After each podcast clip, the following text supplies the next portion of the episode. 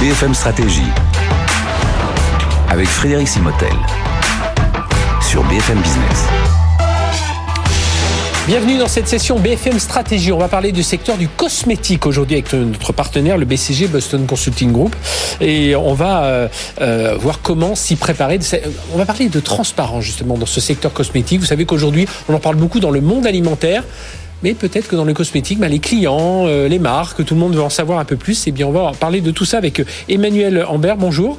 Bonjour Frédéric. Emmanuel, merci d'être avec nous. Vous êtes directeur monde du secteur euh, cosmétique chez Cantis, qui est un cabinet de conseil en, développement durable et vous, euh, vous travaillez avec pas mal d'organisations. Alors les consommateurs ont pris pour habitude, je l'ai dit, d'avoir, euh, on a le Yuka là, dans, dans, l'alimentaire. On commence à nous parler d'un passeport numérique qui arrivera bientôt sur les, les produits. On a tout un tas de labels. qu'est-ce qu'il en est du secteur des cosmétiques là, à part les, les, petites étiquettes qui va nous dire il y a tant de pourcentage de tel produit. est-ce qu'on en sait un peu plus sur, sur ce qu'il y a à l'intérieur? Alors effectivement, les, les consommateurs ont pris l'habitude euh, d'évaluer leurs produits euh, avant de les acheter euh, à travers effectivement l'alimentaire et la cosmétique maintenant doit doit s'adapter. Euh, les consommateurs en fait attendent euh, de la cosmétique un certain nombre de, de qualités des produits cosmétiques, mhm. euh, des qualités de durabilité, des qualités de de bio, des qualités des qualités de et, et, autant dans le contenant que dans le dans le contenu que dans le contenant. Hein. Effectivement, donc il y a l'aspect à la fois de l'emballage et et du produit. Euh, sur, les, euh, sur lesquels effectivement euh, l'industrie doit travailler et accroître sa, sa, sa, transparence. Et, et, ça, on a l'impression que ça y est, le secteur des cosmétiques a, a pris le pli. Hein. On, les, on les voit aujourd'hui. Alors, alors, on va on va pas détailler ce que c'est le scope 1, 2, 3, mais on voit beaucoup de, d'entreprises de, cosmétiques qui veulent un peu, qui veulent renseigner même sur les, les matières premières qui vont composer leurs produits. Hein. Voilà, exactement. donc, les, en, en, fait, ce qu'il faut savoir, c'est que dans la cosmétique, le, si on regarde l'impact environnemental de toute la chaîne, euh, c'est la partie euh, de l'usage du consommateur qui est mhm. la plus euh, la plus importante. Ça représente 40% de l'impact. Vous avez ensuite l'emballage qui représente 20% de l'impact et les ingrédients euh, qui représente 10% euh, de l'impact. Ah, je pensais que ça aurait été beaucoup plus la partie ingrédients en amont. Ouais, effectivement. Donc ça, effectivement, alors ça pousse les entreprises de cosmétiques à impliquer les consommateurs mhm. dans la réduction euh, de l'empreinte environnementale euh, de leur euh, de, de l'industrie. Alors donc ça veut dire éduquer les consommateurs à des pratiques d'achat, leur expliquer bah, leur expliquer aussi comment ils fait le produit pour les, les attirer un peu parce que ça, ça, peut être évidemment un avantage marketing, mais c'est aussi aujourd'hui on est intéressé en tant que consommateur. Effectivement, effectivement, il faut il faut éduquer, il faut informer le consommateur.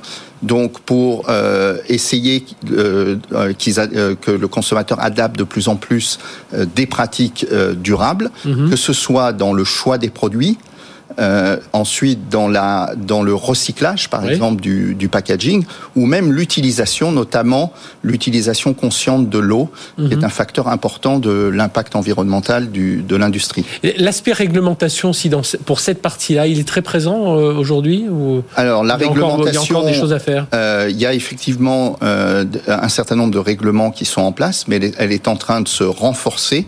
Euh, il y a des discussions euh, qui ont lieu actuellement au sein des, institutions européennes, par exemple, euh, pour renforcer la réglementation sur les labels et sur les allégations environnementales qui vont amener effectivement plus de transparence pour le consommateur. Alors, comment aider toutes les entreprises, toute la chaîne de valeur à adopter un peu cette transparence? Parce qu'évidemment, quand on est un grand groupe en bout de chaîne, on a les structures et tout ça, mais souvent, ben, on s'adresse à un tout petit fournisseur, euh, producteur euh, d'un produit. Et euh, voilà, bah lui, comment est-ce qu'il y a un écosystème qui doit se enfin, qui doit se mettre en place autour de cette transparence? Absolument. Donc les, grands groupes doivent effectivement aider leurs fournisseurs à, adopter des pratiques plus durables, mhm. que ce soit au niveau du climat, au niveau de la biodiversité, et au niveau du packaging, mais ils doivent aussi travailler avec leurs distributeurs, toute, la chaîne, euh, toute la chaîne de valeur, pour pouvoir euh, pour pouvoir mettre en place dans les magasins leurs produits et leurs solutions mhm. euh, durables. Et puis il faut qu'ils arrivent à travailler aussi ensemble entre acteurs du secteur pour pouvoir accroître cette information et cette transparence et c'est ce qui se passe euh, en ce moment. Il y a un consortium qui a été lancé mhm. par euh, six entreprises de, de, cosmétiques en 2021 qui s'appelle l'Eco Beauty Score. Cantis euh, aide, aide ce mhm. consortium.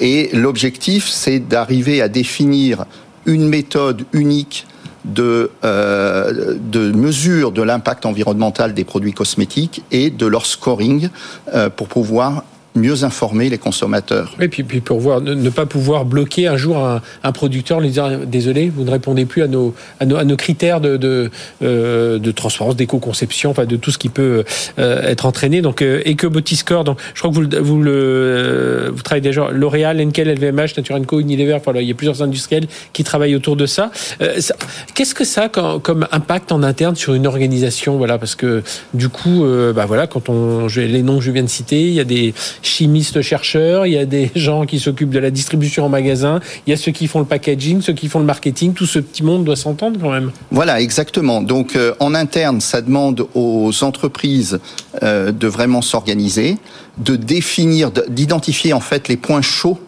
euh, de leur impact, de leur impact environnemental, pour pouvoir faire travailler leurs équipes, que ce soit les équipes de développement mhm. euh, de produits ou les équipes marketing ou les équipes achats sur euh, les domaines qui sont qui, qui, sont qui sont prioritaires. donc ça c'est la première c'est la c'est la première étape. Mhm. ensuite il faut aussi que les équipes marketing prennent en main le sujet pour pouvoir euh, atteindre euh, le, le, consommateur. Et donc, il faut des outils. Enfin, il y a des outils qui existent autour de ça ou qu'on peut avoir en interne. Euh Alors, effectivement, il y a des entreprises qui commencent à mettre en place des outils pour mesurer l'impact des produits et, et, aider donc euh, mhm. les développeurs et les et les marketeurs à, euh, à, faire à faire leur choix. Et il y, en a qui ont, par exemple, L'Oréal a mis ça en place depuis euh, depuis plusieurs années, un, mhm. un outil qui s'appelle Spot, dont ils ont dont ils ont beaucoup parlé. Mais il y a d'autres acteurs qui s'y mettent euh, et qui donc font de de cette euh, de cette mesure de l'impact environnemental un critère de décision pour lancer euh, les produits sur le marché. Alors on imagine pour les entreprises, pour certaines entreprises, ça doit être compliqué quand même de, euh, surtout aujourd'hui euh, avec la crise énergétique, les crises géopolitiques, on sort d'une crise du du Covid, savoir s'adapter. Voilà, c'est quoi les obstacles qui, qui se auxquels sont confrontées les entreprises quand elles veulent Alors, se lancer quand même dans la transparence. On sait que ça doit être obligatoire, mais parfois on a d'autres priorités. Oui, oui, effectivement, c'est un, c'est un défi, euh, c'est un défi important, mais faut réfléchir un peu euh, à propos du développement durable de la même manière qu'on a réfléchi sur le digital dans la décennie précédente. Mhm. C'est-à-dire, ça va être le moteur de transformation des entreprises.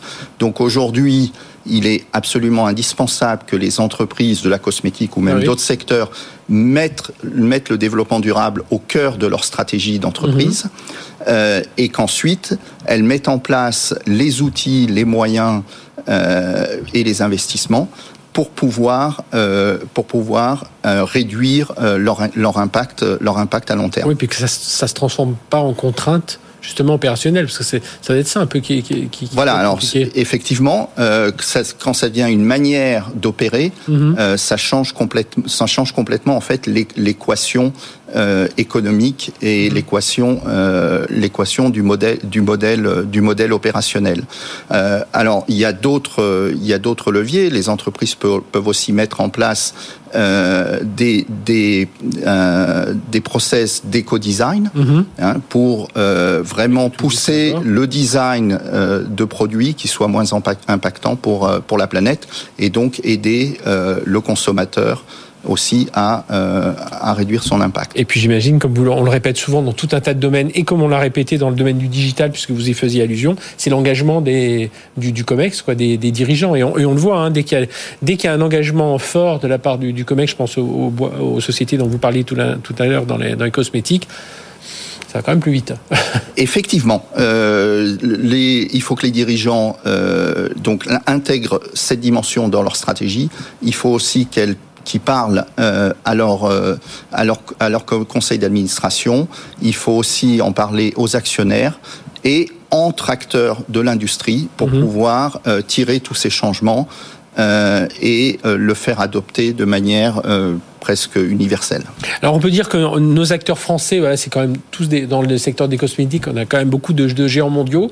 Euh, ça veut dire qu'on se situe plutôt bien, nous, si on regarde nos entreprises euh, euh, voilà, qui ont leur, leur fanion français en haut de leur siège social. Mais, Alors en, en, donc en général, les entreprises françaises de cosmétiques sont, lead, sont des leaders mondiaux.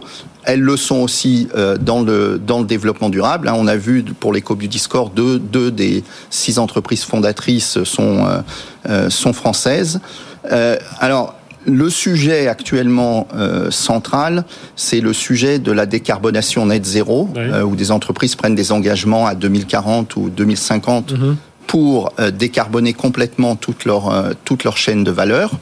ce qui est intéressant, c'est que ce, ce sujet maintenant rentre au niveau des COMEX, c'est-à-dire qu'il faut prendre des, des décisions drastiques des décisions d'abandon de format de certains produits, des décisions d'abandon d'ingrédients ou de remplacement, euh, des décisions de, de, sortie de certaines catégories de, de, produits, ou même ça va aller jusqu'à repenser la manière dont on fait du marketing pour mhm. utiliser, par exemple, moins de matériel euh, de promotion sur les lieux de vente qui souvent finissent. Euh, et, et, et ça, c'est pas forcément une volonté. Enfin, c'est une volonté évidemment des entreprises, une volonté stratégique, mais c'est aussi qu'on va avoir des réglementations qui vont de toute façon les, les forcer à, à répondre à toutes ces exigences. Alors effectivement, dans toutes les régions euh, du monde, il y a des réglementations qui se mettent en place, qui se renforcent.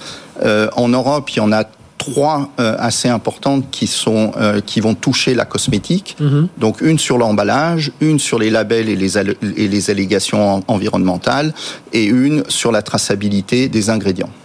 Eh bien, merci d'être venu nous parler de tout ça, Emmanuel Imbert, donc directeur monde du secteur cosmétique chez Cantis. Cantis, qui est ce cabinet de conseil qui accompagne justement les entreprises et les dirigeants sur, sur tous ces enjeux de développement durable. Et là, on vous a parlé du secteur des cosmétiques. Hein. On sait que les, nos, grands acteurs sont déjà très impliqués.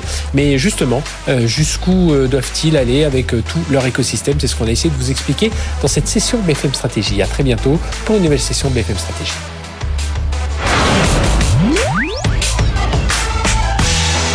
BFM Stratégie sur BFM Business.